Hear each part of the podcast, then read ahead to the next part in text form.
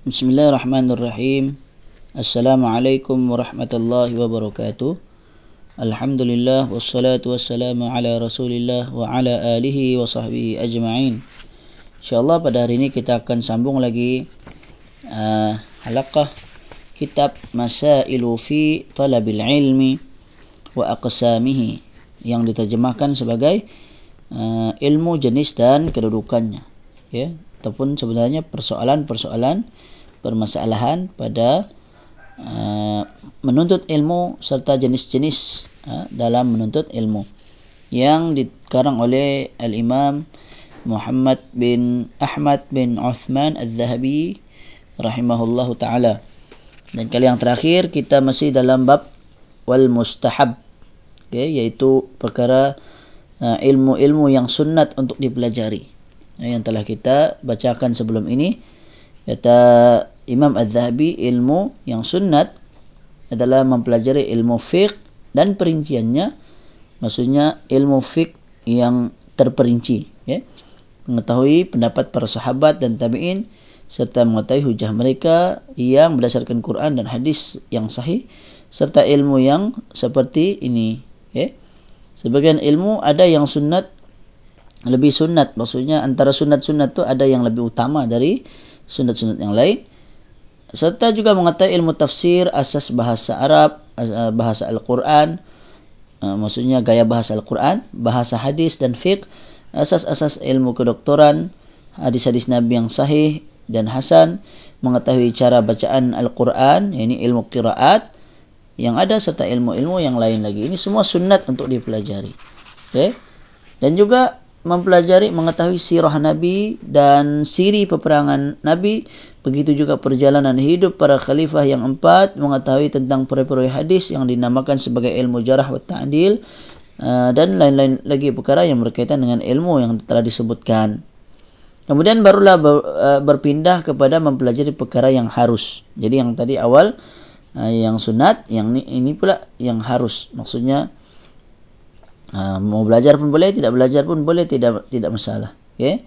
Yaitulah uh, belajar sejarah dunia belajar bahasa asing belajar syair-syair yang harus yang diharuskan so yang dibolehkan. Okey? Mau belajar bahasa luar selain bahasa Arab boleh. Okey? Itu semua harus hukumnya begitu juga ilmu sejarah dunia. Ha? kita kita belajar sejarah negara kita, sejarah negara orang lain, sejarah uh, peperangan yang bukan berkaitan dengan keislaman lah. Setiap bidang keilmuan Islam ini terbagi kepada lima jenis ini. Maksudnya setiap bidang keilmuan Islam yang kita pelajari ini dia ada lima uh, apa? Uh, dia akan mengikut kategori lima yang telah kita sebutkan, yang telah di, uh, disebutkan oleh Imam Ad-Dhahabi pada awal kitab ini di mana terbagi menjadi lima bahagian ada yang wajib ada yang ada yang sunat ada yang harus ada yang makruh bahkan bahkan ada yang haram. Jadi semua bidang ilmu Islam ni ha, akan mengikut lima hukum lima jenis. Tidak ada bidang keilmuan Islam yang semuanya benar yang semuanya wajib melainkan Quran. Ha, okey? Dalam ilmu Islam ni tidak ada semuanya wajib dipelajari. Mesti ada yang sunat juga dipelajari. Ada yang harus bahkan ada yang makruh ada yang haram. Ya mengikut kategori. Selepas menghafal al-Quran ya kata Imam Az-Zahabi selepas kita menghafal al-Quran ini masih lagi yang minggu lepas uh, uh, apa ulang semula. Selepas menghafal al-Quran seseorang boleh mula menghafal hadis uh, di dalam sahihain ini Bukhari dan Muslim. Kemudian diikuti dengan kitab sunan yang empat yaitu sunan Abu Daud sunan An-Nasai Jami' At-Tirmidzi sunan Ibnu Majah dan juga kitab Al-Muwatta. Ha, ditambah dengan kitab Al-Muwatta. Dari hadis-hadis tersebut maka ada yang wajib diketahui ada yang digalakkan yang disunatkan seperti mengetahui beberapa hadis yang berkaitan dengan iman bersuci solat zakat haji jual beli nikah hudud dan pemakanan. Okey? Seterusnya kita sambung lagi kata Imam Az-Zahabi wa ba'daha akidu min ba'din kama anna ba'daha yata'ayyanu 'ala at-talib az-zaki sebahagian hadis adalah lebih sunat untuk diketahui berbanding hadis yang lain. Maksudnya di antara hadis-hadis itu ada yang lebih utama untuk kita pelajari. Ada yang lebih digalakkan lagi. Okay. Contohnya hadis tentang niat. Kan? Betul hadis 40 ni antara hadis yang asas yang kalau boleh dihafal oleh setiap orang Islam lah. Okay. Kalau mau berjinak-jinak untuk menghafal. Sebelum hadis Bukhari dan Muslim yang begitu sangat banyak. Cuba hafalkan dahulu hadis 40 sebagai langkah permulaan. Sebagaimana kalau Al-Quran ya, yang kalau boleh hafal, hafallah yang lazim dahulu kan. Hafal surah-surah yang lazim. Maka demikian juga hadis kita hafallah kalau susah mau hafal hafallah dahulu uh, hadis-hadis yang asas yang yang bolehlah kita kata lazim juga yang biasa dibacakan ya atau yang pendek-pendek saja seperti innamal a'malu binniyat. Kemudian hadis lain lagi uh, at-tuhuru syatrul iman uh, ad-dinun nasihah. Uh, dan banyak lagi uh, kalau boleh dihafal yang singkat-singkat yang ringkas-ringkas saja terlebih dahulu itu pun sudah sudah memadai uh, maksudnya itu yang sepatutnya lah. Tapi kemudian uh, bolehlah kita beralih langkah menghafal pula hadis-hadis yang seterusnya yang lebih panjang agak panjang sedikit. Sehingga akan uh, memantapkan lagi uh, hafalan dan juga kefahaman kita. Okey? Seterusnya. Wa minha ma huwa mubahun. Kata Imam Az-Zahabi ada juga hadis-hadis yang uh, uh, harus mubah. Mubah ni harus yang harus sahaja untuk dipelajari. Maksudnya tidaklah sampai sunat tidaklah sampai makruh. Ha, tidaklah menjadi sampai wajib tidak juga sampai menjadi haram. Ha, itu lebih-lebih lagi lah. Hukumnya harus sahaja dari hadis. Ha, maksudnya ini dalam ilmu hadis. Okay, dalam menghafal hadis. Tadi dia sebelumnya Imam Az-Zahabi menerangkan hadis itu ada yang lebih sunat untuk dipelajari. Maksudnya lebih muakkad lagi. Akidu Okay, lebih muakkad lebih dituntut lagi untuk menghafal ha, ataupun mempelajari untuk mengetahui Demikian juga ada hadis-hadis yang bersifat uh, harus saja mubah. Ke hadis Ummi Zar'in seperti hadis Ummu Dzar wa hadis Israiliyat dan hadis-hadis tentang Israiliyat min Jami'il Usul yang termasuk dalam, Jami' al-Usul. Nahwi dhalika mimma yajri majra al-qasas. Dan juga Ah, hadis-hadis yang lain yang hanya uh, apa berbentuk kisah teladan qasas. Okey? Berbentuk kisah-kisah lah. Wa ba'dun aula min ba'din. Dan sebahagian kisah ada yang lebih utama untuk diketahui berbanding kisah yang lain. Jadi ini hadis-hadis yang kalau kita mau tahu harus boleh. Seperti hadis Ummu Dzar okey. Hadis Ummu Dzar ni adalah hadis uh, Abu Dhar dan Ummu Dhar lah. Kisahnya ni uh, kita boleh buka dalam kitab Syama'il Muhammadiyah. Uh, ada di sana kisah yang uh, atau pada bab Nabi bercerita setelah Isya uh, pada bab Nabi bercerita setelah Isya Nabi uh, melayani uh, istrinya iaitu Siti Aisyah uh, bercerita Siti Aisyah pun menceritakan tentang watak-watak perilaku. Ah, kalau tidak silap saya ada berapa? Sembilan orang atau sebelas orang uh, wanita. Uh, masing-masing punya bermacam ragam uh, apa kisah lah. Sehingga akhirnya diceritakan tentang Ummu dan Abu Dhar. Uh, Ummu Dhar dan Abu Dhar. Okay, panjanglah cerita itu kita boleh rujuk di dalam kitab uh, Syama'il Muhammadiyah ada di sana. Okay. Dan juga kisah-kisah hadis Israiliyat, hadis-hadis tentang Israiliyat yang mana hadis itu uh, hanya penceritaan. Uh, tapi yang penting hadis itu sahih lah. Okay. Ada hadis yang sahih tapi berbentuk Israiliyat. Okay. Kalau sekiranya bertentangan dengan Quran, maka tidak boleh diambil sekalipun hadis itu sahih lah. Contohnya hadis yang diriwayatkan menceritakan tentang ini diceritakan oleh Ka'bul Ahbar menceritakan bahawa yang disembelih dia bercerita tentang kisah dari dari Israiliyat. Dia kata ataupun kisah tersebut yang diceritakan oleh Ka'bul Ahbar sahabat Nabi sebab dia ni asalnya orang eh, dia ni ahli kitab kemudian dia masuk Islam maka ada kisahnya yang masih terbawa-bawa yang berbeza dengan ataupun bertentangan dengan Quran contohnya dalam Quran menceritakan bahawa Nabi Allah Ibrahim menyembelih Nabi Ismail kan tetapi di dalam dalam cerita yang diceritakan oleh Ka'bul Ahbar pula berbeza kerana dia mengikuti kisah-kisah yang ada dalam ahli kitab. Ha, kisah dalam uh, kitab ahli kitab lah. Iaitu Nabi Ishaq yang disembelih oleh Nabi Ibrahim.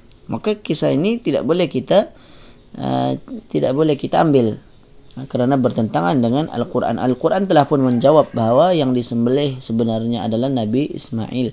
Bukanlah Nabi Ishaq. Itu contoh-contoh tentang Israiliyat. Boleh saja kita cerita Israiliyat selagi mana sebab Nabi wasallam bersabda, "Ballighuni an ballighu anni walau ayah." Sampaikanlah dariku walau sepotong ayat. Uh, wa hadithu an bani Israel wala haraj. Uh, ceritakanlah dari Bani Israel, maksudnya kisah-kisah Israiliyat dan itu tidak mengapa, tidaklah berdosa. Okey, selagi mana tidak bertentangan Quran dan Sunnah. Kadang-kadang dia sebagai pelengkap ada kisah-kisah yang mungkin latar belakangnya atau namanya kita tidak ketahui. Tetapi ada dalam kisah Isri, Israiliyat, maka tidak menjadi masalah kita ceritakan. Tapi kita tidak yakin 100% itu benar. Ataupun kita tolak 100% kita kata ini salah kerana tiada dalam rujukan Islam pun tidak boleh. Kita kena seimbangkan. Kalau kisah itu dari Israiliyat, tidak bertentangan dengan Quran dan Sunnah, maka boleh kita ceritakan ha, dan itu tidak mengapa. Okay. Seterusnya, wa qismun yukrahu hifdhuhu li li dha'fihi wa itrahihi. Ha, ada juga hadis-hadis yang makruh untuk dihafal yang tidak disukai untuk kita menghafalnya kerana li dha'fihi kerana eh, kedhaifannya yakni kelemahannya. Hadis itu lemahlah. Wa wa tirahihi ha, ka fadli dan juga hadis-hadis yang berkenaan keutamaan Qarwina ha, bandar Qazwin eh, Qazwin Qazwina. Ini bandar Qazwin lah. Bandar Qazwin ini pembahasannya dalam kitab Maudu'at Ibnul Jauzi. Jadi hadis-hadis ini tidak perlu kita hafal lah sebab hadisnya tidak sahih wa hadithi ana darul ilmi hadis yang menyebut saya adalah kota ilmu Okay, saya adalah kota ilmu maksudnya ini hadis yang tidak sahih. Okay, walaupun hadis ini memiliki banyak jalur periwayatannya, namun kesemua hadis ini adalah direkodkan oleh para pendusta. Okay, lahu turuqun kathirun la min, min al matrukin wal wal uh, wal uh, kadzabin wal kadzabin. Okay. Jadi di, disebut dalam nota kaki ini bahawa hadis ini Walaupun banyak periwayatannya, jalur periwayatannya, tapi semuanya diriwayatkan oleh para pendusta, para pereka hadis. Oleh orang-orang yang ditinggalkan matruk dan juga al-kadzab, orang-orang yang dusta. Okay? Ataupun hadis yang uh, seterusnya, wa hadithu ibn Abbasin fi hifzil Quran. Atau hadis yang dinisbahkan kepada Ibnu Abbas tentang uh, menghafal Al-Quran. Okay? Hadis tentang menghafal Al-Quran. Ya. Dan disebut dalam bentuk kaki ini hadisnya adalah hadis yang sangat mungkar. Okay, hadisnya adalah hadis yang yang sangat mungkar. Okay, saya tidak bacalah nota kakinya. Kita teruskan.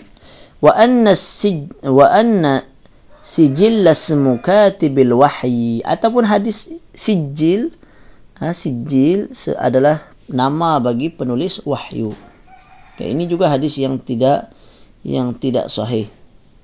Konon-kononnya yang menulis wahyu Nabi dinamakan sebagai sijil. Maka in, hadis ini hadis yang makruh untuk kita hafal. Jangan hafal. Tidak perlulah hafal. Tidak ada gunanya. Kecuali lah orang yang bertujuan untuk mengajar, untuk memberitahu orang tentang kebaifannya. وما أشبه ذلك من الموضوعات فإن مقتصر على dan hadis-hadis palsu yang lainnya kerana jika dia uh, semata-mata hifzi mutuni hadhihi uh, yatadar yatadarraru biha okay?